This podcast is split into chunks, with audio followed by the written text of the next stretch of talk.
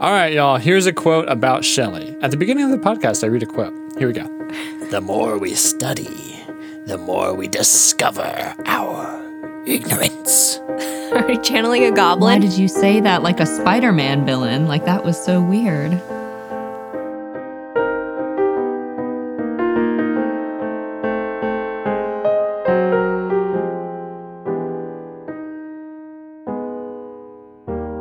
Let's call ourselves Shell's Bells for this episode. What do you think about that? Uh, Bales! Is that. yeah, just say it like that. Like that. It's perfect. Okay. Okay. What about Shelley's fellas? Shellos, fellows. What about Shell's Angels? Wait, That's good. Shell's Angels. Yeah, that's pretty good. All right, Rachel, let's start this. Let's get Shell's Angels up in here. Okay. All right, so these are the Shella fellas. Let's get shellified. I Shellified. cast a shell on you. Ooh, Oh, okay. P.U. That's Shelley. We did Not as talk good. about like good puns for the title, but Jackie and I were only making puns about his middle name, which is Bish, and his first name is Percy. Sorry, guys. This is about Percy Bish Shelley. He's still laughing at his own joke that neither of us laughed at. I like a really bad joke. I love it. Yeah, we When a know. Mm-hmm. joke is really bad, it's so great. P.U. That's Shelley. Wait, Theo, you tell people what the show is. Hi, everybody. Welcome to the show. This is the podcast where we look at all the books in the Western canon and the authors of those books Thereof, uh, therein, and we decide the authors therein. uh, and we decide who stays, who goes. We're the arbiters. We're the deciders. We're the kings and queens of deciding. We're Shellos fellows. Oh, we're Shello's fellows in this episode. We're Shell's angels. And what did Reg- what did it be? Shell bells. Shell's bells. Shell bells. I didn't need it to be said like that. Yeah, you told me to say it like that. Actually, it's a disorder I have. I can't say it any other way. I really wish I could. Damn, that's bad because not many people have that disorder. So I bet they haven't researched any treatments. I well, yeah, it's unnamed. Yeah, so it's an orphan disorder. Anyway, Shouldn't they call it like the Shell's bells disorder or something? I think they should call it the Jackie disorder. Oh, the ja- a disorder named after me. Burtonitis. I've always dreamed of this. Yeah. I don't know. A disorder named after me, it- it would probably, no, it wouldn't be that. It would be like migraines, short stature. What else is part of my syndrome? 17 cats. Yeah. Oh, Constant acquisition of cats. Needless to say, there are lots of options. overgrowth of the eyebrows. yeah. There's a lot of options. Cat hoarding behavior, Yeah. cat warming or hoarding. both. Cat warming. All right, let's introduce your hosts, Rachel, Jackie. Just say something sweet. Hi, Sugar everyone. I'm tits. Rachel. I'm the sweetest host, obviously. Jackie's the nasty one. I know. Jackie got nasty one immediately in this episode. Oh my gosh. Go on. Say who you are. Explain yourself. I'm Jackie. I'm the nasty one. Yeah. She's the nasty one. All Well, right. you told me to say something sweet. Come on. Come on. You know that's nasty. I'm Theo. I'm the executive producer. I basically keep things rolling around here. He's the executive producer again. Now that we're not recording with a man who's older than Theo, he's gone back into his rightful place. when we recorded with Ross, he, he did not call himself the executive producer, and Rachel and I called him out. You'll find that out in the episode that airs after this one. Ross? Who's Ross? That adds suspense. There you go. yeah, exactly. For some reason, Jackie, we don't have to include this in the podcast, but for some reason, when you said that, a man who's older than Theo, you were recording with a man who's older than Theo. I thought you meant the birthday episode for me that we recorded because I was 30 in the birthday episode and I'm only 29 still now. That is not what I meant, but kudos So I to was you a for. man who was older than Theo at that time. Yeah. Wow, that's weird, isn't it? We've achieved time travel. It's useless. We should. It's useless. Wait, did we? Because technically you can go forward in time, but you can never go back. Everybody does go forward in time. No, compared to everyone else. What? Yes. She means more forward.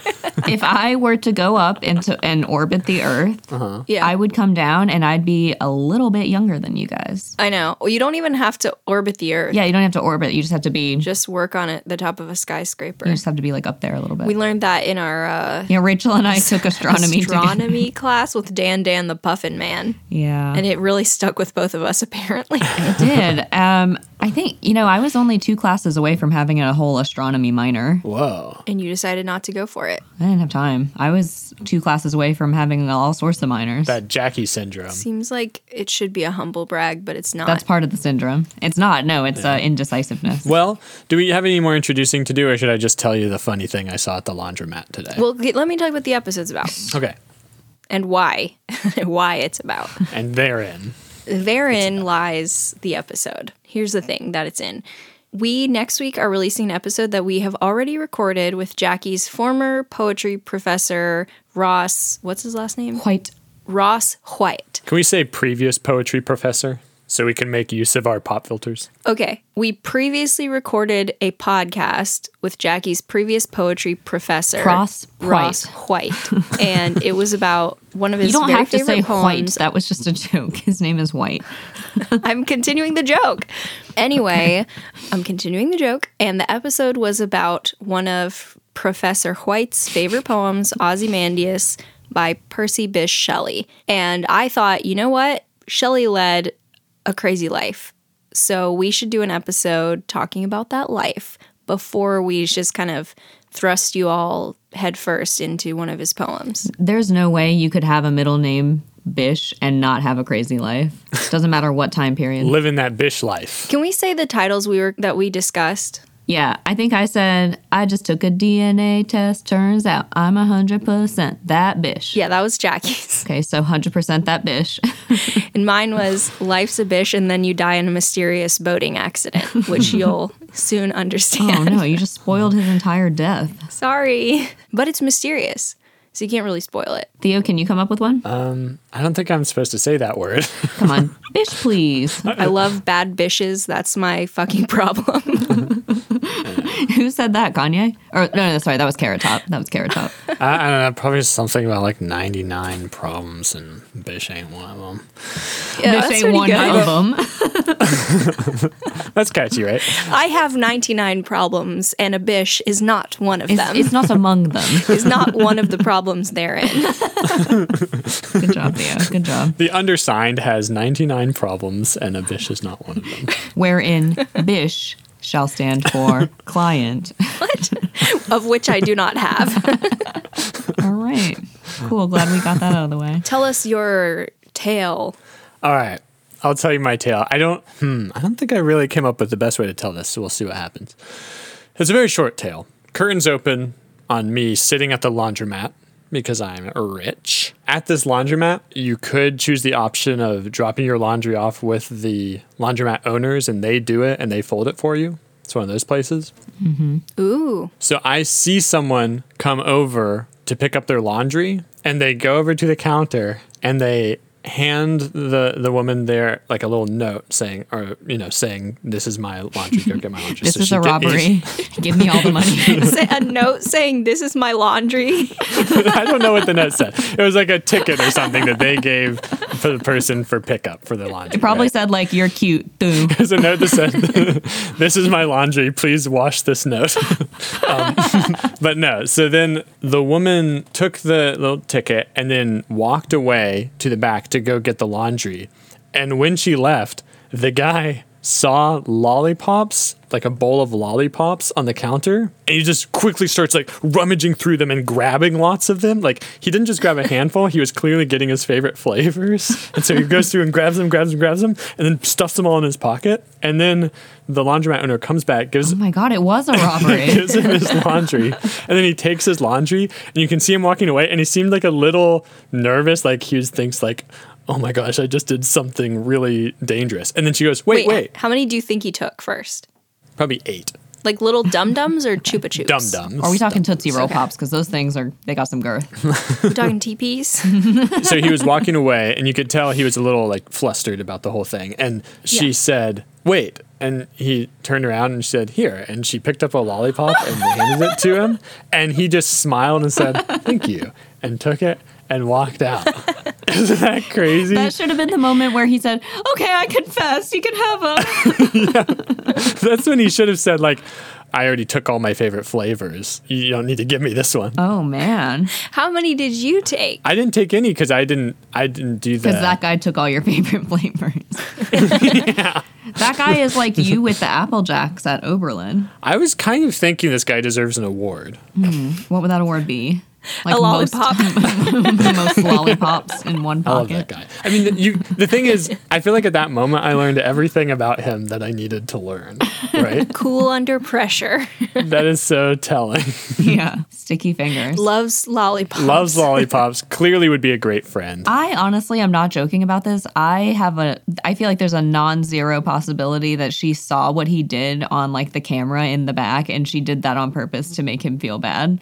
Like, wait a second. What? Come back and get another one. Oh, and then she gave him the poisoned one. People who act like that, they're not going to feel bad about more lollipops. I think that's what I would do. If I saw a guy like frantically stealing a bunch of lollipops, I think I would say, hey, wait. Give them more lollipops. And then I'd look him in the eye and I'd say, don't you want a lollipop? But I wouldn't be smiling. no, you need to be like, would you like a lollipop to go with all those lollipops? Oh, No, I- Like, I you need wouldn't to say know that. you. I would just say, Then he wouldn't assume you know. Or you say, "Here's a lollipop. I know where you keep them," and then just put them in the pocket with all the others. oh, that's sexual harassment. I'm telling you, as someone who takes a lot of free candy, that would not make me feel bad. But I don't dig for my favorite flavor because I don't have favorite flavors. okay, but if she did, she'd become a little lollipop goblin. But I do take all the time. There are these restaurants we go to where they have these tiny little mints, and I always say, "Steven, you want some mints?" And he never takes mints, so I always have to take like twenty mints, and then he eats most of them on the car ride home. But he has minty fresh breath. But he's too scared to take them himself. He, I don't know if he's too scared or if he thinks he doesn't like them, but I always take a ton of them, and then he'll also. They're just nice to have in my purse because he frequently asks if I have mints, and I do because of my time at that restaurant. This is great. They're tiny though; they're like this big, like smaller than a dime. Well, it's like fruit. It's like the bigger it is, the more flavor it's lost. But I think Steven only likes things that he didn't get himself. I think it tastes so much better to him when it comes from you. Is that true? Yeah, because she's always like saying, Steven, do you want something? And he's like, no. And then he just eats whatever she has. Or he's like, mm, Yeah, it's pretty bad. yeah. So I was I was complaining about Steven eating all the candy that I had for myself, and I told my friend Svein about it, and he was like, "That's totally reasonable behavior from him." And I was like, "What?" And he said, "Yeah, I will buy candy. So I like to buy candy, and I'll eat like a piece a week or something. Steven will eat like." Eight pieces a day, and then the bag is going to be gone. Hell so I told yeah. Svein because Steven's like, just don't keep candy in the house. And I said, I want to because I want to be able to eat candy whenever I want. I don't want to have to buy it fresh every time. Hide it. Hide it in, in your pillow. Swain said that he tried that. He said he spoke to his girlfriend and said, "Please hide this candy from me. Like I don't want to eat it that fast." Steven won't stop coming over and eating all of it. yeah, no. So he said, "Please hide this candy." And then he said, like a couple days later, he went frantic, like searching around the apartment for this candy. And he said he ended up picking her up and shaking her and saying, "Where's the candy? Give me the candy." My And God. then some candy like fell out of her nostrils and her ears and stuff. yeah, oh my God. Something's up with his brain. yeah. I hope his girlfriend isn't a baby. Well, wife now. Oh God, he married a baby? Yeah, beautiful wedding. No, she's an adult actually. well, how long ago was their wedding? A couple months. 30, 40 years ago. Okay. All right. Why don't we get into Shelly here? Yeah. Okay. Okay. Is that the end of your tale, Theo? Basically, I guess. I well, one other thing I just You realized admire him. is I would be very suspicious if I were walking away and someone said, "Hey, you forgot to get a lollipop." That's what I'm saying. Yeah. Normally, people just think, "Oh, they didn't take a lollipop." Yeah, that's what I'm saying. She did that on purpose. She knew. No, maybe he comes in every week and he always takes a lollipop. And she knows that. So that's why she was like, oh, you forgot. Mm. Yeah. Mm. There's only one solution. What? Find him, become his friend, and ask him about it. Yeah. Bring him on the pod. Get him on the pod. Oh my god. I think I know how you can get him to be your friend too. Trail of lollipops leading to your apartment. This is not even a story. This is just a single sentence, but I saw something today I thought was funny. Um, so I Period was or comma? I saw something today I thought was funny. Period. Oh, you, s- sorry, you said it was going to be a single sentence, so I was like, "What's going on?" Yeah, so that's going to be more than one already. Oh, you're right. Okay, sorry. Colon, maybe. Yeah, cool. I was out doing an errand and I saw a bunch of like bumper stickers that somebody had put all over this like one pole. It was like the neighborhood pole where all the bumper stickers go. And I was like, oh, I bet I could put a Fire the Cannon sticker on there if Rachel ever sends me one. Semicolon. And I looked and there was one one sticker that just said, I like Cincinnati. And it was in Cincinnati, right? Yeah. It wasn't an I heart. It's not an I heart yeah, it was just I I like Cincinnati. And I was like, I feel that. Commitment issues. Is that you? Or are you like, I like it, but I don't want to live here? Oh, 100%. Yeah. Oh. wow. I was like, Cincinnati is fine. That's the bumper sticker. Where are you going to live next? Atlanta. Wherever I live. Mm-hmm. Mm-hmm. Yeah. We're making money moves. Shit. Like moving to go from zero money to some money. Roommates 2024, baby. Are you trying to move into my house? I can't figure Oh, I'm gonna out be what in your you room with you. Okay. I just said we're going to be roommates. okay. yeah, I can't figure out what you want. Well, first we talked about you living in a hermitage on the land. did talk about now you're that. like, no, no, no. We're sharing a room. Okay, I have a really funny story about Rachel as a roommate. Um, one time, Rachel had an unauthorized roommate in this house that we lived in, and uh, we she asked. There were four of others of us, and Rachel asked the four of us, "Can I get a bird?" And we said, "No, birds are not allowed in the lease." And she said, okay. And she got a bird and she didn't tell any of us about it. And it would chirp. You would hear this bird chirping in her room. And Rachel took up whistling to try to like cover up the sound of the bird. but it was so obvious. Like, Rachel, why are you just whistling away in there? And then you guys immediately got two cats as soon as I moved out, by the way. because you broke the seal. You broke the seal. You said, you know what? It was fine. You know, a bird is a lot less damaging to the house than kittens. I had to wipe up a lot of bird shit off that windowsill, though, I do have to say. Honestly, I think I would find it pretty insulting if someone started whistling thinking they could trick me into thinking they were a bird. Let me just say, I put up with a lot of shit from the other, from one roommate in particular. Yeah, we know. We know. say that. It wasn't me. Can we say that it wasn't me? Two roommates. Actually, no, I wasn't even thinking about you, but I did put up with a lot of shit from your unauthorized roommate. That's Whoa. true. Not from me. no, a man she brought into the abode who we hate. We hate. Cody. Not. Um. yeah, Jackie brought Cody in. The other issue with Rachel's plan is when she picked up the bird on her way back, she stopped by my house. And it's like I could have easily mentioned to Jackie that I had seen your new bird. yeah, like It's like you didn't tell me not to tell her. Clearly, I didn't care that much. do you think I would have gone to Theo and said, "Hey, I hear something that sounds a lot like bird chirping from Rachel's room, but then sometimes she whistles. So, what do you think, Theo? Do you think there might be a like that wouldn't happen?" Well, I no, I might be with both of you and say, "How's the bird, Rachel?" And and you would go, "Chirpity chirp, chirp, chirp." I would be like, oh yeah, Bird Rachel, the nickname that I've given myself now that I've started tweeting a lot. And then you wink. yeah. Yeah, yeah. Oh, and Theo, I also took up whistling. Like, yeah. Oh, cool. Oh, cool, cool. yeah. Yeah. I mean, the equivalent of that, if I had tried, like, so when we got our cats the next year act- after Rachel moved out, me and somebody else both got kittens. Okay. Those cats, like, sometimes threw up and, like, I don't know. Like, what if I just I was like, oh, you noticed there was some vomit on the air vent? Blech, that was me. I started vomiting. yeah, I've started vomiting on the air vents lately. I also started knocking things off the counter. Oh, the litter box? I just stopped wanting to use the toilet. It's more environmentally friendly. we are in Carborough after all. All right, let's hear about Shelly. I've got some funny things about this man.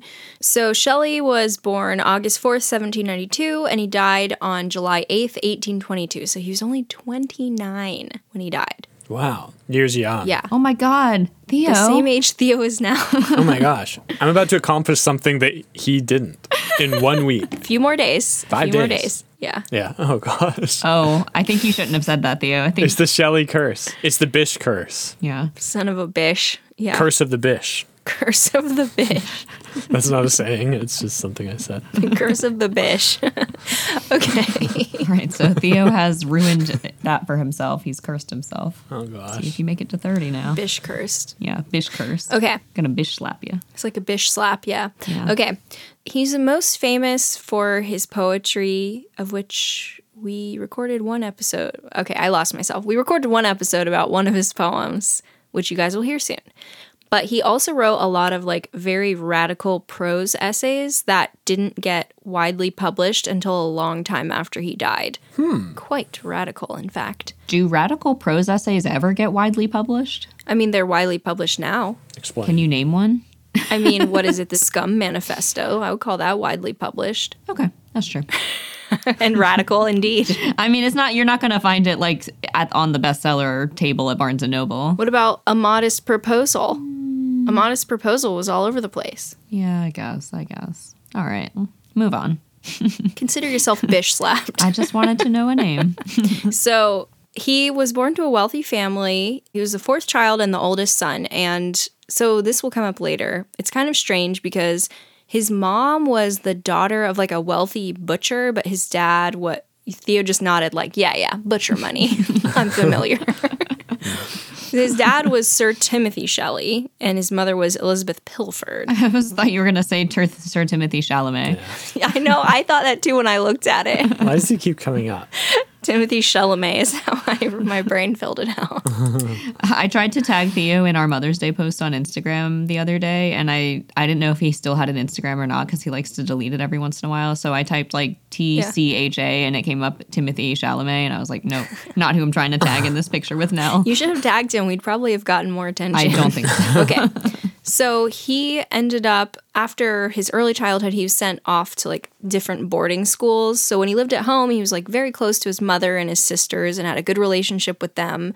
And then he ended up going to a school called Scion House Academy. Mm-hmm. And after that, he went to Eton, which you guys have perhaps heard of, but it's like a very fancy boarding school Oh yeah, there was this like tradition there where like the younger boys had to be the servants of the older boys and Shelly like wasn't interested and also he was kind of standoffish and so they came up with this pastime where it was literally just bullying Shelly and they called it Shelly baiting. Ooh. really? They named it after him? Well, if they were bullying him, Yeah. they, they didn't just bully anyone and call it Shelly baiting.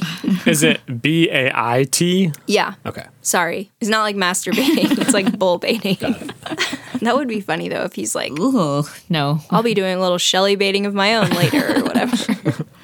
Yikes. Well, why why was he such a target? Was he small? Was he weak? He was just a, he was just a weirdo and a bitch. he wasn't interested in participating in the The slave the hierarchy. traditions that he thought were stupid. Yeah. And also, here's one other reason is he had another nickname at the school which was Mad Shelly because he would just blow things up.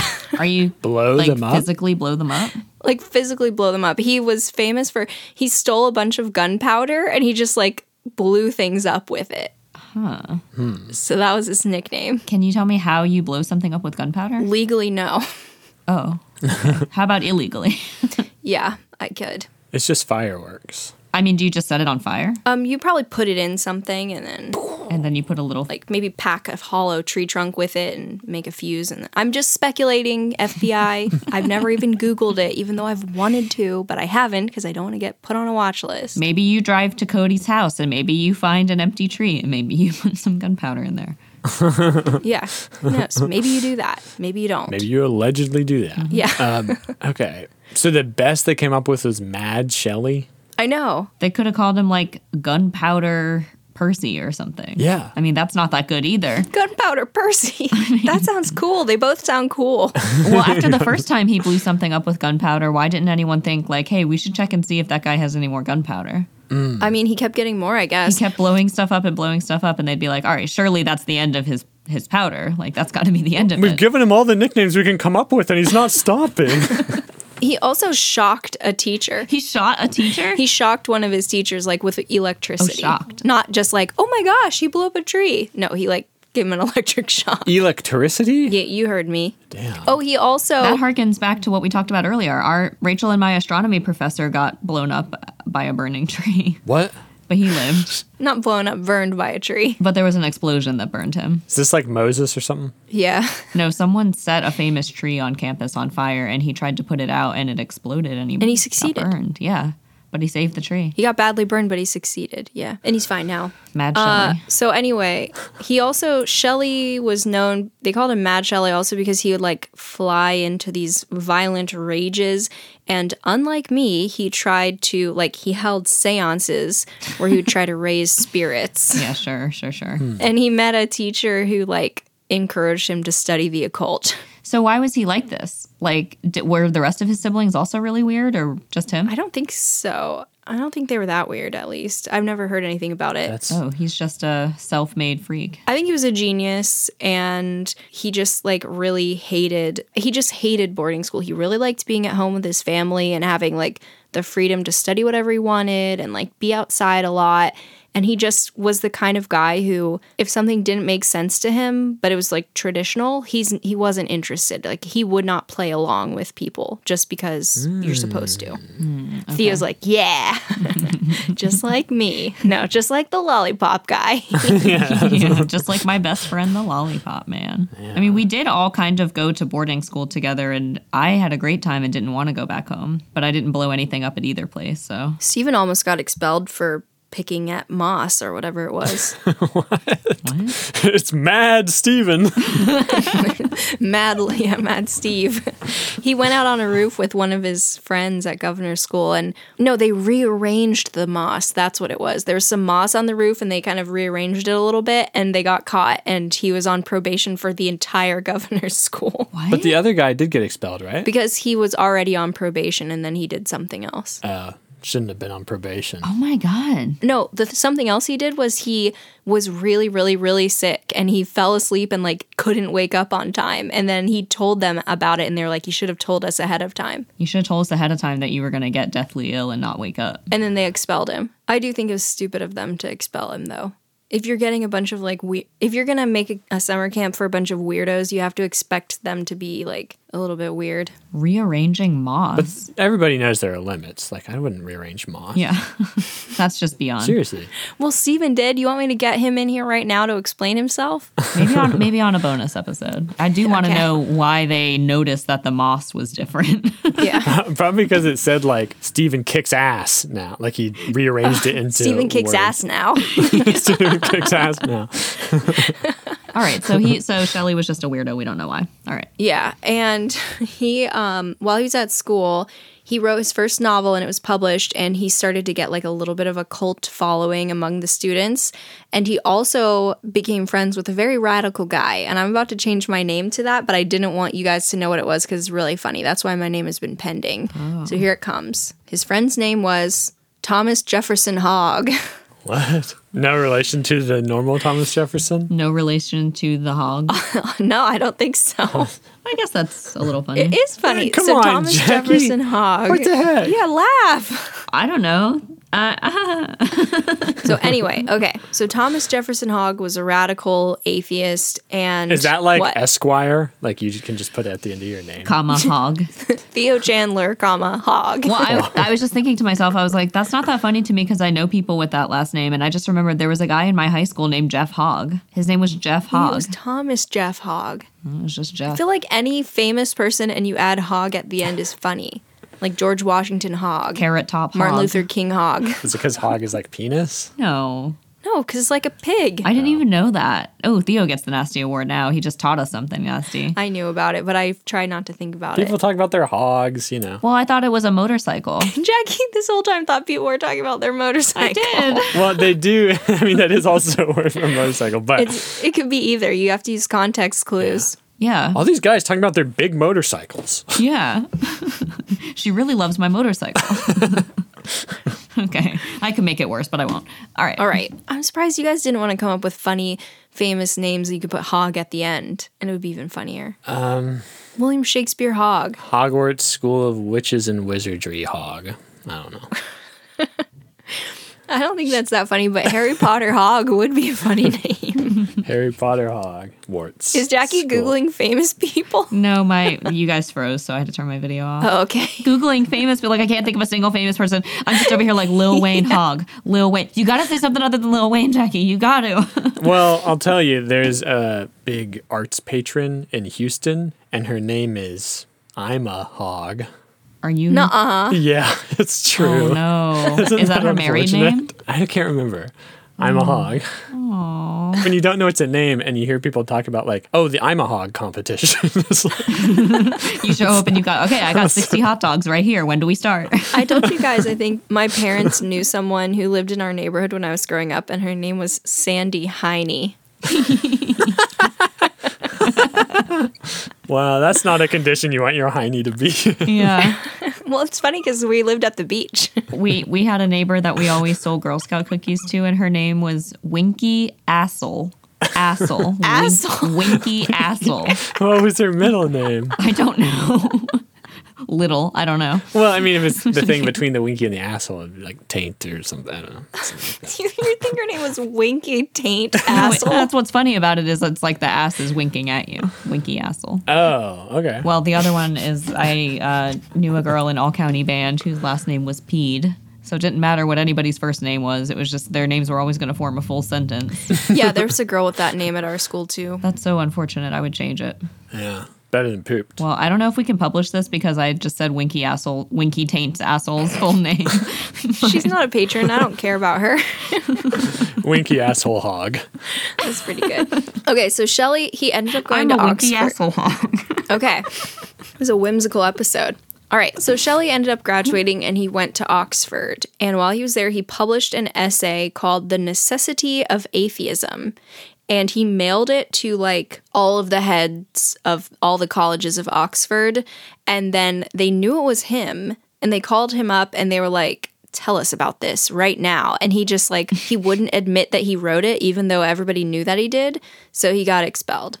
Yeah. And his dad was really mad. So it was like the witch trials. Like if he had just admitted it, then he would have gotten to stay in. he probably still would have been expelled, or they probably would have said, if he admitted, it, they probably would have been like, you need to refute this and then you can stay or something. Like if he had just published a new thing that just said like JK. Yeah, basically. Or if he was like, God told me I was wrong. So, anyway, at this time, he had been like exchanging letters with a girl who was the classmate of some of his sisters. And he was basically complaining to her a lot because he had been in love with a cousin of his named Harriet Grove, Jackie, Hubba and their hubba. relationship wasn't working out. So he moved on to a new Harriet, and her name was Harriet Westbrook. And while they were exchanging their letters, they kind of went back and forth and they decided, like, they kind of convinced themselves that her dad was like oppressing her and her older sister also her older sister eliza who will come up later so she like she really encouraged the romance i think harriet was 16 and shelley was 19 at the time and he was like on vacation one summer and she wrote a lot of letters and she's like you need to help me i'm being oppressed by my dad so he ran back home and he like grabbed her and they ran off to scotland to get married even though he had like philosophical objections to marriage What? which like okay a 19 year old typical but yeah So they ran off to get married. So like in Pride and Prejudice, like Yeah. just so that they would have to be allowed to be together. not no no no they ran off because scotland has a lower like age that you're allowed to get married or it used to But the, but why get married if you don't want to get married? because she wa- they were in love and she wanted to get away from her father So in order to get away from her father, they had to get married. basically yeah so she wanted to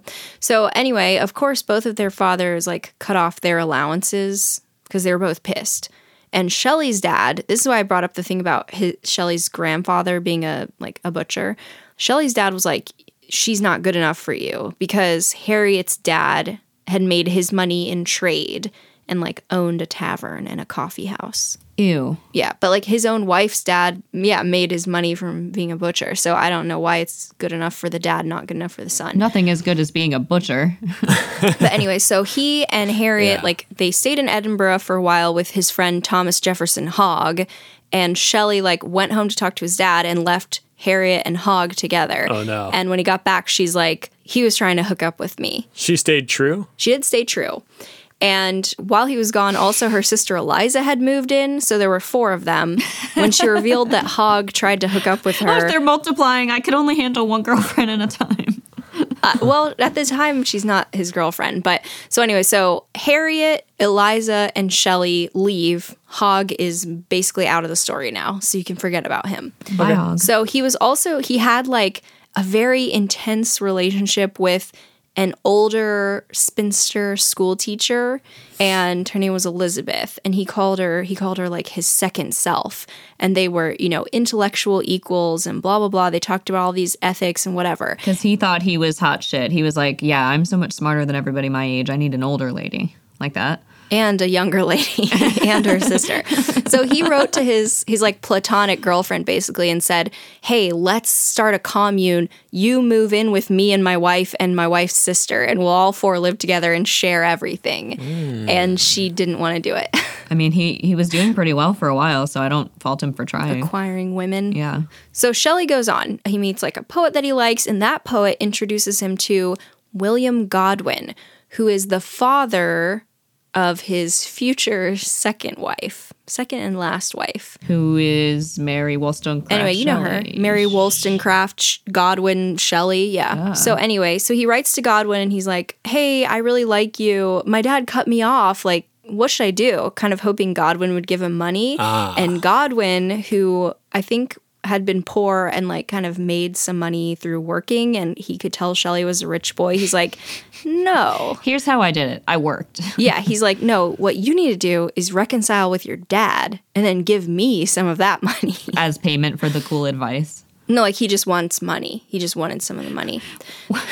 so Shelly, So he wrote to this guy and and said, "I need money," and the guy was like, "Here's an idea. How about you give me money?" yeah, yeah. Here's an idea. You give me money. That's basically it. I'm gonna try that with Xfinity, What's Xfinity? which is Wi-Fi. When they ask me for money for Wi-Fi, Say, how about you ask your dad for money? how about you and give then me give it money? to me. yeah. So, so Shelley also had these like political beliefs where he really wanted Irish independence and was always trying to get the Irish to realize that it was all the fault of the English, which like is true, but I don't know if they needed him to tell them that. But anyway, so he reconciles with his dad and his dad gives him some money, so he's like, "Sweet, time to agitate in Ireland." Hmm. and that doesn't turn out that well for him. Did his dad share those political views? Not at all. Oh, he was so- a wealthy politician in England. Oh, that's right. So he didn't say to him, "Can I have money so I can go agitate in Ireland?" Right. He was just like, sorry, dad. Sorry, I did all this stuff. Can you give me money? Also, I got to pay back Mr. Godwin now. yeah. but so stuff happens, and like Shelly's neighbors are really upset. He like has stockpiled some weapons, and then he eventually is like, uh, a bunch of strangers attacked me and stole my stuff. Which people don't know if that really happened, but he also said that multiple times throughout his life. Like, whenever he's having a crisis, he's like, Oh, ruffians, they got me. Oh. Theo's learning a lot of tips. this guy sounds like. I mean, he's a poet and also like the Unabomber. This is so weird. Stockpiling weapons. I think he's still like 21 at the time, or like 20 or something. just some some young terrorist. That's what that reminds me of. Yeah. they go to Ireland, then they go to Wales, and they go back to England, and they're still distributing this subversive literature. And he does actually, for a few months, convince his friend Elizabeth to move in with him. And then she has like a big falling out with the couple and leaves. And I think they're not really friends anymore. Yeah, not now. Definitely. Yeah, definitely they're not friends now. so all kind of stuff is happening. Uh, he's like trying to get money. He's fighting with his dad. He's s- having a falling out with his wife's sister because he's like she has too much influence over you. So like he liked the influence when she was convincing her to marry Shelley, but This guy sounds awful. Do I hate Shelley? yeah, Yeah. He's pretty bad. At the time, his wife gives birth to a daughter, and they're like moving all over the place trying to get away from his creditors and find a place to live. Lil Bish, if you will. And so they go back to London so they can get English married because now that they have a daughter, they're like, we need to make sure that she's legitimate.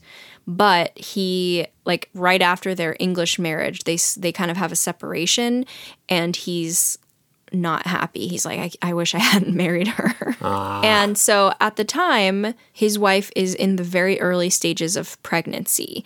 And he's living apart from her and visiting Godwin basically every day. And while he's doing that, he is falling in love with Godwin's 16 year old daughter, Mary. And he's how old now? he's, I, th- let me see, I can find exactly how old he is. He's probably like in his early 20s. Yeah, he's like he's like 22 or something. So like I don't like it, but for the time, not a terrible age gap. I But guess. also he's married. Yeah. Actually, he might have been 21, 21, 22, something like that. But he she's the daughter of Godwin and the feminist author Mary Wollstonecraft, who at the time is dead because if she was alive, she probably would have been like, Eh, Robert, you need to get him away from our daughter. But grossly, they confess their love to each other on her mother's grave, and I'm pretty sure they have sex on the grave. Yeah, I've heard that too. What? Yeah, Yeah, they they had sex on her mom's grave. Get a room. seriously. Get a mausoleum. yeah, was it a mausoleum or was it just a tombstone on he him? Hmm. was just a gravestone, yeah. but people do that now, right? People now also have sex on that lady's grave, I thought. Oh, really? Right. It's like a rite of passage. Yeah. A rite of passage. I don't know into what, like jail maybe. Wow. Zinger. to Shelley fanaticism. But okay, so Shelley tells Mary's dad, he says, I'm going to leave my wife and live with your teenage daughter. And Godwin's like, No, you're not. You're going to leave my house and you're never going to come back. So they elope and they take, for some reason, it worked out so well the first time, they take Mary's stepsister with them. And her name is Claire Claremont. Oh god. And Shelly, like before they left, he had gotten a loan of like a lot of money and he left almost all of that money with Godwin and his wife Harriet to kind of be like, sorry. Godwin and his own wife, Harriet. yeah. And Shelly's own wife. Godwin has no wife at the time. She's dead. Right. Okay. So Shelley has a wife and she's just by herself. Yeah. She's by herself. She's pregnant. She has one baby. Going through pregnant. Yep. Yeah. So there were like a lot of rumors where people were like, wow, Godwin sold his daughters to Percy Shelley because he left him like 2,000 pounds or something. Anyway, so Shelley's traveling with Mary and Claire, and they're traveling around Europe. They had to leave England, obviously. This was like a huge scandal. And Shelley asks his wife, Hey, can you meet us in Switzerland and bring all the money that I left behind with you? Oh my god, is he gonna murder her? Uh, no, he doesn't murder her, but it'll be fine. So anyway, so they she does for for some crazy reason she doesn't meet her husband in Switzerland to give him and his mistress money. Weird. she stays in England. You just can't find a good woman anymore. yeah. So Mary is also pregnant at this time. So he's got two women pregnant at the moment. And when she hears that um, Harriet gave birth to a boy named Charles, who would be the heir to like the Shelley family fortune and the title and whatever, she's really upset about that.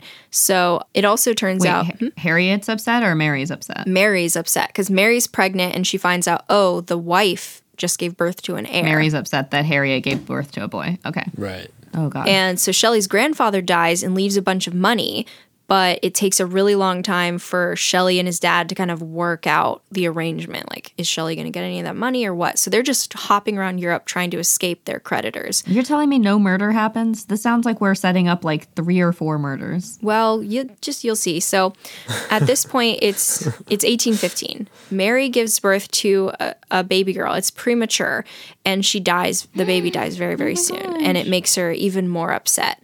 And for some reason, Hog moves back into their household at this time, my and she gosh. becomes friends with Hog. So this there's some kind of weird thing going on. Shelley and Claire are 99% doing it. And it's possible that Mary and Hog also start hooking up. After this weird period, Mary's like, Claire needs to leave. Shelley and Mary like move back to England together, and he publishes a book or like a very long poem, and nobody likes it. So then a year later, Mary gives birth to a son named William Shelley. And Shelley's like, okay, good, another boy, but I'm very much in deep debt. And also, he's been like suffering from delusions and talking about like, maybe we should run back to Europe. Does he have syphilis? Huh? Does he have syphilis or he's just organically diluted? I don't know. I think he just has mental mental illness. I don't know what it is. But like whenever stress in his life mounts, he starts to kind of have these delusions. So I don't think it's syphilis, but Okay. who knows.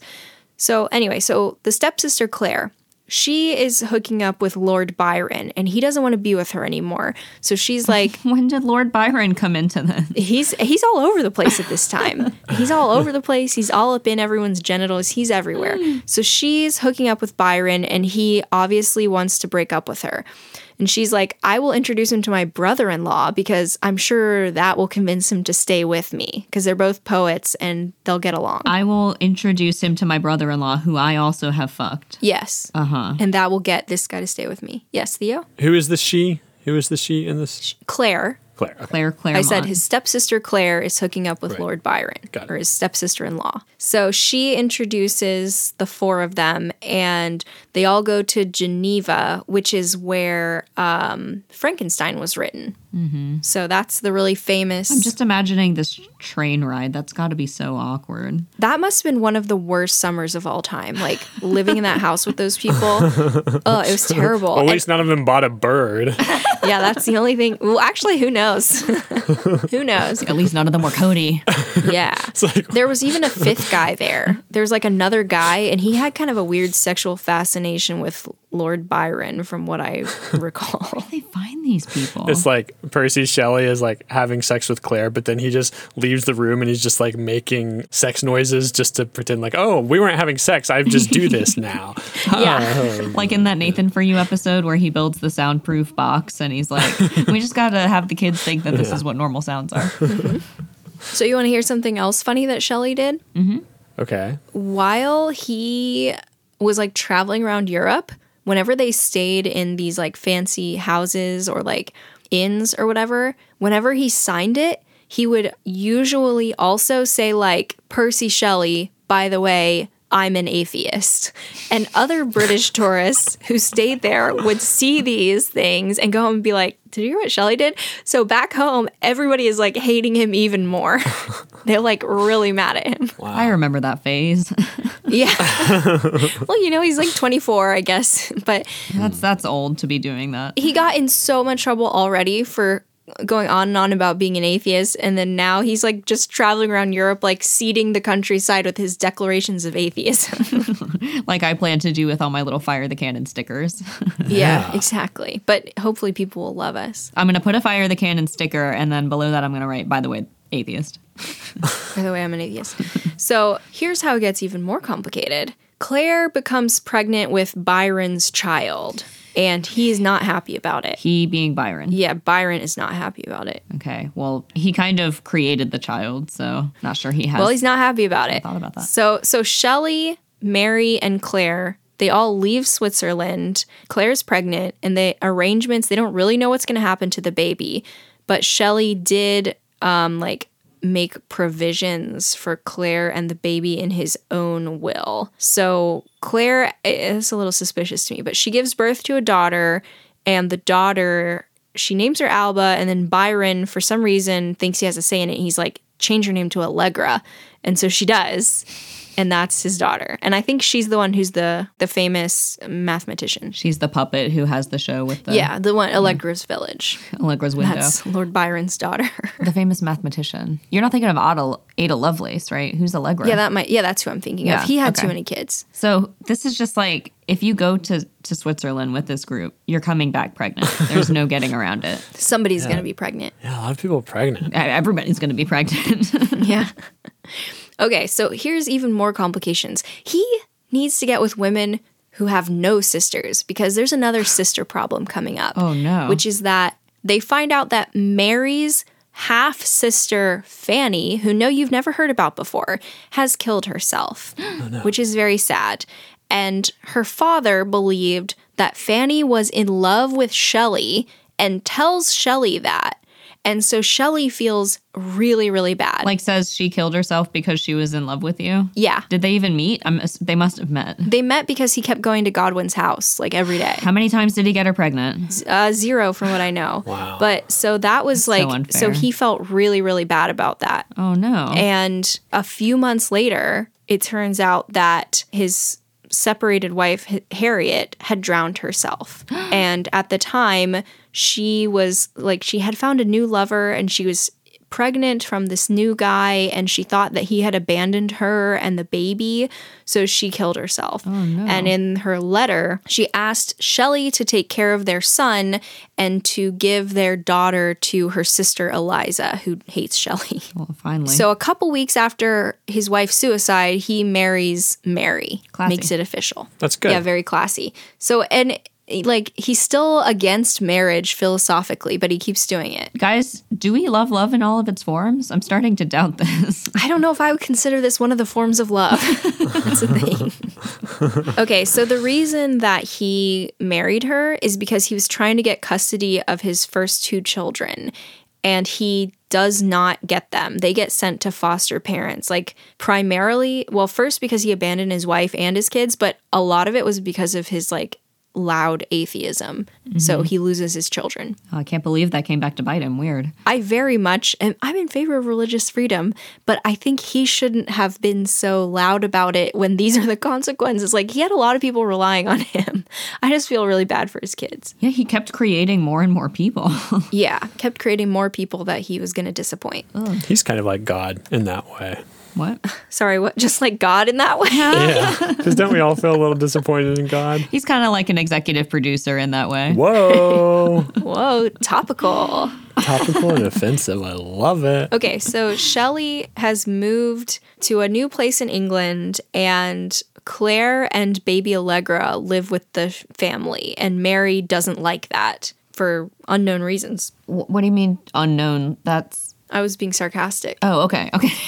I totally didn't catch that. They're having a really hard time with money because he keeps giving money away, and also Mary's dad keeps asking for money more and more. Uh. Lord Godwin seems to be a little bit of a, a weird character. I don't like him. Bit of a mooch. Yeah. How is he making money? Does he have to? Or is it all Shelley, does- his family is rich, so he gets like an allowance basically. it's just all the butcher money. It's all butcher money. No, I think a lot of it is from his dad and like his grandpa's will. And also, I mean, he occasionally sells some writings, but not that often. Do you think the only thing that's kept me from getting a lot of people pregnant is that I've had to work? like you're too busy. Yeah. I mean, you are called the Lone Star Lover. I am the lone I star feel like if lover. you had a really rich grandpa who left you money, yeah, you'd you would get everyone pregnant. I mean, if you just learned how to multitask, you could probably accomplish a lot. Oh, true. Mm. yeah, I mean, how hard is it to just move the cameras? Whatever. Do something else in the meantime. Next. Whoa. Jackie's nickname should be the problem solver. Yeah. Theo's problem never gotten anyone Haven't pregnant. sired enough. Yeah. All right, so we're we're getting there. We're moving through his life. It's shorter than you might think. So Shelley, Claire, and Mary, they're living together in London. Shelley gets arrested for a couple of days because of his debts. And he is like in a lot of trouble because of the money thing. And his response to that is to write a long narrative poem about incest and atheism. That's his plan. and it's immediately withdrawn after it's published. Like he was hoping to win back favor with that. I don't know. I don't know why he did that. That's just what he wanted to write. Okay. Soon after this, he writes Ozymandias, which is the poem we will be covering in our next episode. Ding. Uh-huh. Ding, ding, ding. Insert sound effect here. What's the sound effect going to be? Ding? I'm probably just gonna use that where I say insert sound effect here, and I'm gonna save that as a sound effect that we can use from time to time. And insert it. Okay. I hate that.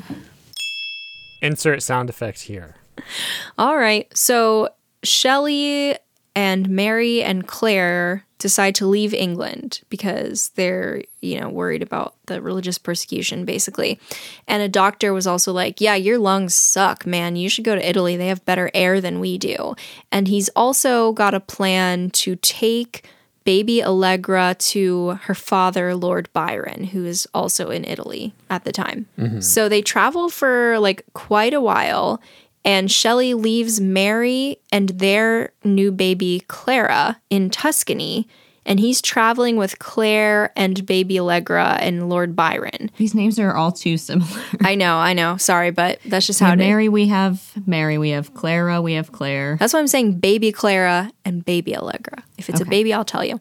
Thanks. So, I mean, well, unfortunately, the babies won't be in the story for long. so, Byron is like, come stay with me, guys.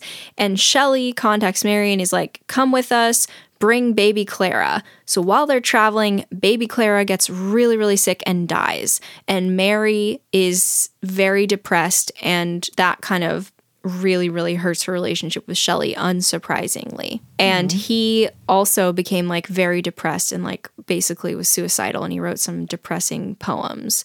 So while he's in Naples, he registers, like, he basically claims a baby. Her name is Elena Shelley. He says, I'm the father and Mary's the mother.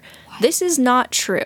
We don't know who baby Elena's parents are. Like, we don't even know if she's Shelley's daughter. And we don't know what happened. Where did he find this baby? Yeah. So, people, the speculation is that Shelley like adopted this baby to make Mary feel better that baby Clara died, but people also think it's possible she was Shelley's daughter with Claire or his daughter with like a servant or his daughter with a quote unquote mysterious lady who had followed them to Italy. So like she finds him, you know, like getting it on with someone else, and he's like, "I, I thought you would like this. I'm trying to make you a present." Yeah, I'm doing this for you. Making a daughter replacement. Yeah. That's psychotic. Yeah, but so okay, so he registers the baptism and the family like leaves and leaves the baby with some caretakers and she dies the next year, the ba- baby Elena. Oh my god. So like yet another bad plan from Shelley. Yeah, really. So he's still like doing really poorly. People think he might have had tuberculosis, some other things, but he's like he's writing like mad. Like Mad Shelley. and um, he like completes some of his yeah he's being mad shelley again he completes some of his most famous work but it's not published in his lifetime because his lifetime is about to come to an end he has a three-year-old son named william william dies and that makes him feel even worse What the? I like how you keep explaining. Like, and then uh, he felt even worse after that kid died, and then this kid died, and then he he was pretty upset about that one too. yeah i mean This did nothing to improve his mood. True. if you can say one thing about him, it's that he his mood gets worse when his kids die. After this happens, Mary writes in her diary and she says, "We have now lived 5 years together, and if all the events of the 5 years were blotted out, I might be happy." So, all this stuff has happened within 5 years. I thought they were like great lovers. Aspirational. yeah. No, No. Okay. Ah. they were not. Wow. I'd be pretty hurt if someone said that to me. if they said if our relationship was blotted out, maybe I'd be happy. Yeah. I mean, but what if you cheated on her with her sister and like got her baby killed by forcing her to travel through Europe alone and all this other I'm stuff? not saying it's not justified, but I bet that stung, is all I'm saying. well, she wrote it in her diary, so I don't know if he found out about it. Oh, okay. She should have written it in a long poem about incest. Maybe then he would have read it. Yeah, he definitely would have read it. Okay, so later that year, Mary gives birth to another boy, and his name is Percy Florence Shelley. Don't do it. And unfortunately, around the time of Percy's birth, the Shelleys meet one of Percy's uncle's wards named Sophia. Oh, is she hot? And Shelley writes a lot of love poetry for her what the fuck, because Shelley? while his wife is like taking care of the baby, he gets close to Sophia. So Jesus. Yeah, I know. Seriously. So anyway, so soon after that, they move to Pisa, Italy, so they can talk to a doctor. While they're there, they meet a woman who's like she's an Irish Republican. Her name is Margaret Mason, and she's got a husband named George William Teague. And uh, seems like perhaps he falls in love with Mason. Hard to tell, but he writes some poetry for her. Well, because Teague was just over there, like trying to get the perfect angle on the tower, you know, like holding it up. Mm-hmm. Yeah, it took him a while, so she got lonely. It's I like so much stuff happened in this guy's life. It's insane to me that he died at the age of 29, you know? to me, it doesn't seem like so much stuff. It's just like the same stuff over and over. I, I know. It, it's just like h- having lots of sex. I haven't had this many relationships.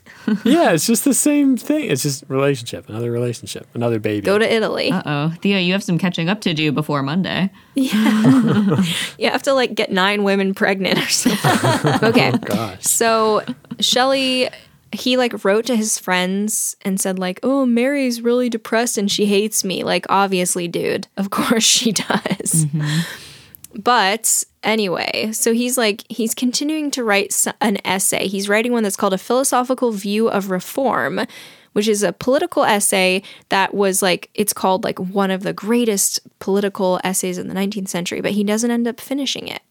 So he's having a hard time and It's such he bullshit again to me that people again i know i've said this before but it's such bullshit that people can like not finish something and have people be like that's was awesome. the greatest thing that anyone's ever done i'm like you didn't even finish it you don't get to say that Yeah. you don't know what the end could have been stupid yeah. That's true. What if he revised it and just like every word was fart in his revision? the greatest work of political absurdism of the 19th century. So at this point, he claims that he was assaulted by a ruffian again, which could have been a delusion. well that happens to the best of us And there's some stuff going on. There's a former servant who claimed she was like blackmailing the Shelleys and was like, oh yeah, Shelley, he impregnated Claire and sent the baby to an orphanage. Everyone involved denied it. And later on, the servant like took it back. But it was true, wasn't it? Uh, I don't know. Oh. It could have been true. This is so confusing. I was like, yeah, why not? Sure, that's true. That seems true. Unfortunately, they find out soon that baby Elena, the one that they just left with some randos, died. And Mary and Claire's relationship gets even worse, and she, Claire, kind of peels off and lives apart from them. So Shelley meets a 19 year old soon after who is like living in a convent. And he like visits her, and they start like exchanging romantic letters. How did they even meet with this young girl living in a convent? She was the daughter of the governor of Pisa. So I guess they probably met up at a dinner party her dad threw or something. You put a girl in a convent, you need to keep her there. yeah, his dad heard Shelley was coming to Pisa and was like, quick, become a nun. Yeah. Think that'll save you. well, she was not a nun. She was just staying in the convent to a- await like a suitable husband, which not Shelley. Didn't happen. So uh, he writes a poem about her. He does all this stuff. So anyway, Shelley's like he's still traveling around. He's gonna go see Lord Byron, and he makes a detour basically to hook up with Claire on his way to Lord Byron. And while he's like hanging out with Byron, who's working on his poem Don Juan, he writes to Mary and he's like, I'm really jealous of Byron. so their relationship is as bad as it gets. And he's like, Man, I just love Lord Byron. He's so cool. Like, don't talk to your wife about that stuff. You need to be like groveling at her feet constantly. Don't be complaining about poetic rivals. In my mind, this whole thing is just like an episode of Maury. yeah. Could be. It's always you are the father. Insert sound effect here. Hi, we'd like to thank our new patron, Stacy. Stacy! I believe we have a connection to Stacy. I believe she is is part of the same co-op gallery that my mom is part of. I hope you really, really, really believe that because if that's wrong, that's going to be upsetting for Stacy. I mean, if if not, I'm all ears. I'm so happy to hear what Stacy does. yeah, Stacy, send us an email. And if that's not how you're connected to us, let us know because, um, yeah. Anyway, we're just really glad that you joined. As Mm-hmm. always, we got, you know, an email saying that we had a new patron and I jumped up and down and squealed um, on a couch, but it was still accounted. It's true. Accounted. She squealed like a Thomas Jefferson hog. Is that coming in? That's going to be in the right episode. well, whatever. You'll figure it out. Yeah, that may not be in this episode at all. Aw, Stacy. Look, I know everybody says your mom is great, but I think you're great, and I think you got it going on. Oh, gosh. Nice. Well, okay. If you would also like to be thanked in an episode, you should consider becoming a patron, which you can do by going to patreon.com slash fire the cannon. For $3 or more a month, you get access to all of our audio bonus content. And the more you give above that, you get some extra stuff. So just check it out. See if you're interested. Cha-ching. If you want to help us out without giving us money, leave us a rating and review on Apple Podcasts or on Spotify. Both of those would be very helpful and we'd appreciate it very much. Thank you so much. Now, back to the episode. Patreons have got it going on. all right. All right. I appreciate that, Jack. All right, back to the episode. Yes, you can. Bye. Insert sound effect here. So he only has like six months left to live and he is not done with affairs. He's going to have fit another one in. Okay. So he becomes friends with a woman named Jane Williams, and she has a partner, a husband, I'm not really sure. But those two live in the same building as the Shelleys. And he wrote a lot of love poetry to her. And it was obvious that he was in love with her. And this caused a lot of tension between the two couples. he wrote a lot of love poetry to her. It was obvious he was in love with her. yeah. And her husband didn't like it. So all this love poetry, does he did he have plausible deniability with it? Was it like vague enough that it One would- of the poems is called With a Guitar to Jane. So I don't know about that. Eh, there's a lot of people named Jane. I mean, I can read you one. Do you want me to read it and we can see if he could plausibly deny it? Look, I'm just not going to believe this is about her unless it has her social security number in the title. We have to be sure. We'll do a two-step verification. It's a little too long. Well, just read the first 5 lines. Okay, I mean, he could deny it in the first five. Okay, let me do the last ones maybe. Let's le- let do the first 5 lines and then we'll we'll guess what the end of the last couplet is. Okay. Dear Jane, in apartment 304B. I- Ariel to Miranda, take this slave of music for the sake of him who is the slave of thee, and teach it all the harmony in which thou canst, and only thou, make the delighted spirit grow. Sorry, glow. That's less gross. Till joy denies itself again, and too intense is turned to pain.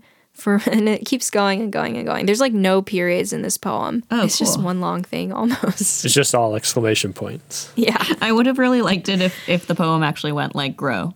Sorry, I mean glow. Sorry, um, I'm not talking about my penis. what did you say it was called? The the joyful spirit? With a guitar, comma, to Jane, No, no, no. The thing that grows or glows. the spirit. Just the spirit. Okay. Yeah. Yeah. All right. Plausibly deniable. Yeah. Theo's like, I could pull it off. I mean, like, did he get so many women because of his poetry? Or was there some other I don't know if he was hot. Let me see if he was hot. it had to have been his poetry then. He was rich. Not, I mean, not really. I mean, no, he sounds like he was in a lot of debt and he had like a thousand kids. I don't know if, he, I can't tell if this man is hot or not. You can't tell. I guess I'm gonna have to be the judge. In some paintings, he looks like a beautiful woman, but in some, he looks like a, Hmm. like just like a weirdo. I could take that. Let's see. What does that mean?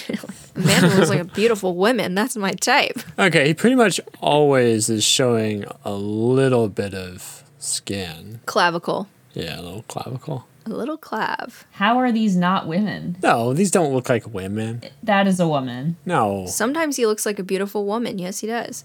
No. Byron, I know, was hot. Shelley is probably like less hot, and that probably made him feel worse. Oh, Don't feel bad for him. He's a bad guy. I don't want him to feel worse. I'm sorry, but he really looks like a woman. Sometimes. It doesn't really. I don't. What are you looking? I could see why Byron is attractive. Yeah. You're looking at Byron now? Yeah. I could see it. I feel bad yeah. for Shelley. We're making an episode about him, and we're talking about how hot Lord Byron was. It's like the last thing he would want. he got people pregnant so much better than Shelley did, too. You think? I'm just trying to throw in another competitive thing. Oh, okay. I mean, okay. I found one thing where Shelley looks like he could be hot. Hold on. What if that's not him? I saw a bust of Shelley where he looked pretty hot. Never mind. That's a guy named Polidori. That's that's not Shelley. Sorry, that's Timothy Chalamet. Oh, sorry. That was a mirror. I got confused. I'm gonna look up Percy Shelley hot. Yeah. Yeah, he's perfect. Okay. Who, who's perfect? he looked up Percy Shelley hot. Oh, okay. All right. Okay. Well, then what happens? Okay. You keep teasing the end of his life. I'm almost there. I'm seriously, I'm almost there. Well, she already said he died in a boating accident. Mysterious boating accident. Okay, ready? Claire, for some reason, Shelly invites her to move back in with them. She does. Soon after that, they find out that her daughter, baby Allegra, had died in like where she was with Lord Byron. we have no reaction anymore. Every time you tell us we find out a baby died, we're just like, let's move on. So Shelley is like mediating between Claire and Byron, figuring out where the where baby Allegra will be buried, and he's also like hallucinating quite a lot. Very soon after that, Mary has a miscarriage and she almost dies, but Shelley is able to like save her. And he writes to his friend where he's like, "Man, Mary and I don't get along at all anymore." Our marriage sucks. I wish that I could blot out the past and the future and just live on a boat with Jane and her guitar. Oh, so he went one up. He said, I want to not only blot out the past, Yeah. I want to also blot out the future. The future. God, there really is a bish curse. He's cursed. I know. His kids are cursed. He's the one. He's the bish curse. I mean, if he quit moving his little babies all around Italy, they probably would have survived a little better. Anyway, so he he's having a bad time. The next week after he writes this, he wakes up everyone in the house and he's screaming because he had a nightmare where Edward and Jane Williams were like zombies, like walking corpses, and that he himself was strangling Mary. And I don't know why he told anyone that. Like I would not tell anyone. But he did. So this was mid June. Oh, I'm thinking twice about wanting to live in a room with Rachel again. Because if she ever has a nightmare about strangling me, she'll just be like, Hey, Rachel, how was your night? It was fine. Nothing happened. Yeah, she- I loved it. just making strangling movements. Just, "Eh, this is just what I do now. I had the same dream I've had for the past month. Exactly. Okay. So Shelley, for some reason, he and Edward Williams set sail on a boat to meet up with Lord Byron and some other people. And they're hanging out for a little bit and they're sailing back home with a very inexperienced crew. And They get lost in a storm. Mary Shelley wrote that the boat, like the design of the boat, was flawed and that it wasn't seaworthy. But actually, what happened was it there was like a severe storm that appeared, and there were three guys on the boat, and none of them were good at sailing. So, you know, so 10 days later, he washes ashore with like a badly decomposed body. And they have, like, they identify it from his clothes. And because he has a copy of Keats's work, Lamia, in one of his pockets, which, like, it's crazy that they could identify a book but not a man. But oh well. What what if this is really dark, but like I guess I listened to too much true crime, but it's like what if Keats was just like walking around thinking like how do I advertise Lamia? Hmm, I'm gonna stick this in there. I'm gonna stick- yeah. Perfect. It's weird. This book was completely dry, but Shelley was totally decomposed. he gets cremated on the beach and his ashes are interred in Rome. But so the next day, a newspaper in England publishes this about his death. Let's see. Do you think it's going to be good or bad? Hmm, probably bad. I think it's really rude. They wrote, Shelley, the writer of some infidel poetry, has been drowned. Now he knows whether there is God or no. Wow. Yeah. Damn. Okay. New goal. One of the people on this podcast has to get that in their obituary. now he slash she. Now he knows whether there is God or no. Yeah. One last funny thing is um, when they burned his body, his heart wouldn't burn. Oh, because he's a vampire. and it was unusually small. No, because they think it was because of his tuberculosis, like it kind of got like scarred over, calcified. But so when his body was burned, they gave it some guy gave it to like a follower or like a friend of Shelley's who put it like preserved it and wouldn't give it to Mary. Why would Mary want it? I don't know, it was her husband. She didn't even like the guy. Why would she want his creepy heart? It was her husband. she should have it if she wants it after what he put her through. That's probably why he didn't want to give it to her. She was gonna do some kind of weird voodoo with it. Well, she can if she wants. But here's the funny thing is that we don't know where it got buried. It says it was either at St. Peter's Church in Bournemouth, Bournemouth. I don't know. I don't care about British pronunciation or in Christchurch Priory. So we're not really sure. So here's the thing. He had a bunch of kids Awesome. But none of them lived. like one of them survived but the kid who survived i think the kid who survived didn't end up having any children so there's no shelley descendants Man. Like evolution culminated in Percy Shelley and said, Go, go, go, go, go. You've got to create more. You've got to create more. And it just didn't work. Mm-hmm. That's what he was doing his whole life, was trying to just fulfill this one purpose. Yep. Yeah. And yet, as crazy as he was, and as I guess terrible of a partner as he seemed to be, he was a really good poet. yeah It all evens out. Yes. he was uh, his son ended up getting buried with the heart of his father Wait, but we don't know where the heart is buried. we know where it is now I think it's because Shelley loved too much. It shrunk his heart. He loved too many f- that's for sure Do you think he loved so much it shrunk his heart? yeah. Because your heart only has so much love to give. he should have had like a grinch situation you know I don't know. It, maybe it's like, you know, how Donald Trump thinks that you only have a finite amount of energy and if you exercise, it uses it up. Like, that's, I guess, what Theo thinks that love is. Yeah. it's just like it was a weird life. It was a very crazy life. And it's just funny because he and Lord Byron both had lives like this. They're going on at the same time. You could not have been an attractive young woman anywhere in Europe at this time without hooking up with one of those two guys, it seems. hide your kids, hide your wife. Seriously. Can I ask a question? Was Frankenstein popular at the time? I assume it was, right? I think it was and and a lot of people were like, "Oh, Shelley's the one who really wrote this. There's no way that she could have done it." I see. I can find out exactly. From what you were saying, it seemed like he was maybe popular in certain circles, but like Frankenstein would have probably been more popular among more people, right? Like she would have been more successful. Yeah, I mean, I think to this day, she's the bigger name among pop culture. That's true. a lot of Frankenstein. It seems like it was decently popular. Yeah, I think the first time it was published, it had like a normal amount of popularity. And then over time, it just kind of picked up speed. Apparently, at one point, Mary like changed it to make it less radical. You know, that's why sometimes you'll see people who are like, "Oh, this is the original text of Frankenstein," or sometimes people who are like, "No, this is just Frankenstein." We're going to cover that at some point, right? Because you said that you wrote like eight essays on Frankenstein or something. Yeah, we will talk about Frankenstein, don't worry. I don't want to talk too much about it now, but it definitely was polarizing. Like it got the people going when it was published, for sure. Provocative. Mm. Yeah. It was provocative. I mean, yeah, Percy Shelley had a crazy life. And I'm just like, I think about people having a life like that. And I'm like, but you had to have had some quiet within you Mm-hmm. to be able to write Ozymandias, right? Yeah, when did he write all that stuff? Yeah. When did he have time? I mean, he never looked after his kids. He just paid people to take care of them. Like Mm-hmm. that's why they kept dying. I guess I'm just like, okay, I'm not at all saying that like if you have mental illness, you can't be a good artist. I, that's not at all the case. but- Demonstrably untrue. Yeah. very demonstrably untrue but i'm also just like i want to know what he had you know was was he maybe like major depression with psychosis was he bipolar with psychosis you know because it's not like he wrote garbled nonsense as poetry he wrote like very intelligent very sophisticated poetry but then he also seemed to be having delusions about zombies so i'm just wondering how those two A things lot of people think he had bipolar disorder. that that seems like that would make sense Because even as a child, remember I told you that he would like sometimes fly into these rages Yeah. and then he would like sometimes be very withdrawn.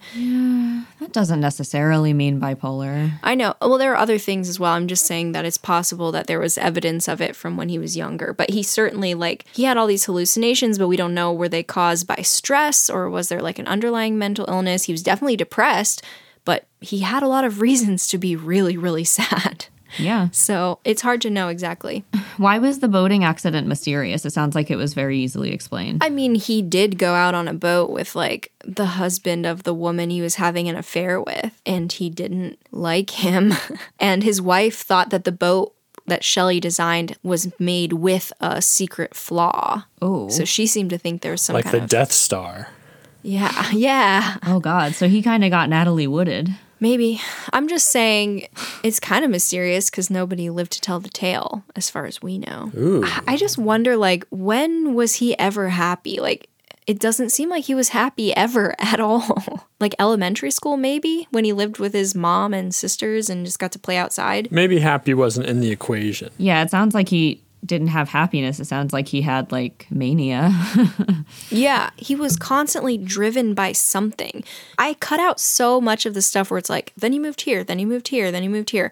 I cut out almost all of it, and I still felt like I was saying it all the time, but he was constantly crisscrossing the continent and like moving to new towns and staying with friends and inviting people to live with him and just had all these plans and schemes. He just was never ever content. He always had to be moving around and doing stuff. yeah, it sounds like the majority of like his drive was to just like get more people or different people around him or different women or Yeah. move to this new place. Like, did he have stress that was like, oh my God, my art? You know, like, did he worry about that? He frequently talked about his like jealousy of how he felt like he could never measure up to Byron. okay, not just in terms of like chin strength, but also in terms of poetry. Yeah, poetry.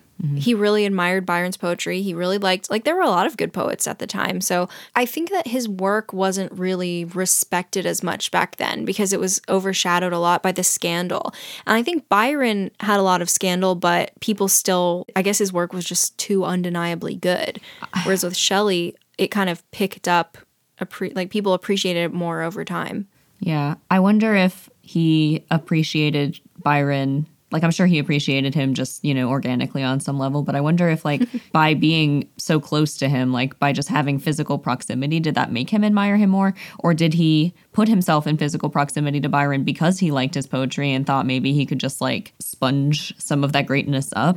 Well, he met Byron because his stepsister in law thought that if she set them up as friends, Oh, that's Byron right. would keep having sex with her. oh, so he didn't even do anything. So I think he had read Byron's poetry before and he, he liked it, but he wasn't like, it's not like he was a fanboy, you know, he wasn't trying to Okay. get put himself in his orbit. Mm-hmm. But they maintained a relationship after that. I guess that's pretty cool that they managed to get along, even with that like intense.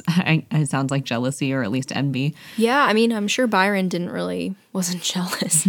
right? Probably just like, dude, keep your stepsister in law away from me. Bring me my baby. All this kind of stuff.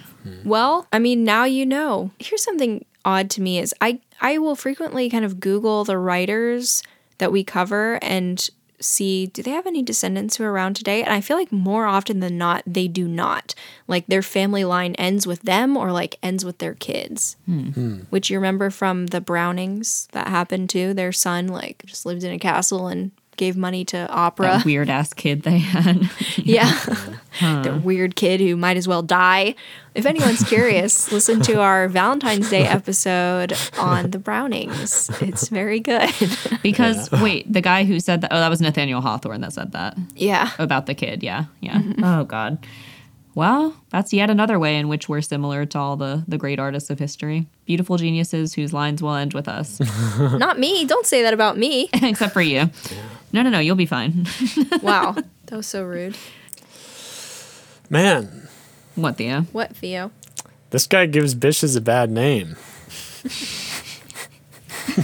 I'm trying to see if Byron had any descendants who had kids or not. I mean, we know they some of them survived to adulthood at least. I think Theo has another little joke sparkling in his eyes. I can see it. Tell us the joke. I can't. Yes, you can. It was- It's just the same one again. What? Giving Bishes a bad name? But it continued to just I could I could I'm telling you, I could see the light just like s- dancing around. Well, I was just thinking, wouldn't it be funny if I just said that three more times before the end of the episode and got the same sort of non-response? And we were just like, oh, this is embarrassing for Theo. I think we'll just ignore it. oh, come on. If you did it three times, that would be Jeff, embarrassing. put that in the wiki. I had a great joke. Put it in the wiki. Gives Bishes a bad name. Put it under Put it in the anxiety number eight. 'Cause that's No. clearly what this is. Put it under a great joke topic. Should we at some point tell the audience about the wiki? I guess we have to figure out like where it's going and whatnot. Hmm. Yeah, we have to figure out. Yeah. Well, guys, what did you think about Lord Byron? No. oh, no. I did it wrong. He sounds awesome. He sounds really great. really cool guy who has a lot of So descendants hot. alive to this day.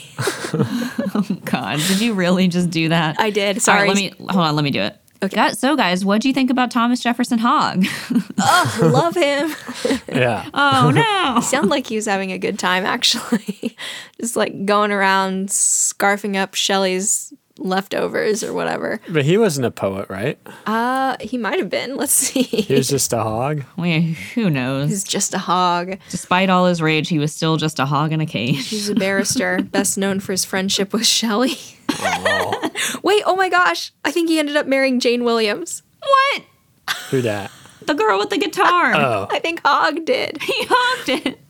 Is Wait, what the hell, Hog? yeah, they got married and he had two kids with her. Oh my god. Oh my hog. You, you know he was like, "All right, this is Hog's story now." That's Hog time. that is the funniest thing Hog could possibly do. He went fucking hog wild. Like he was just hanging out o- on the periphery, like not really doing anything, just like, oh I oh yeah, I'm gonna go down in history as being famous for just being Shelley's friend. And then he fucking got with the, his latest soulmate, I guess. It says, okay, the Wikipedia article says about him and Shelley, they remained good friends, but their relationship was sometimes strained because of Hogg's attraction to the women who were romantically involved with Shelley.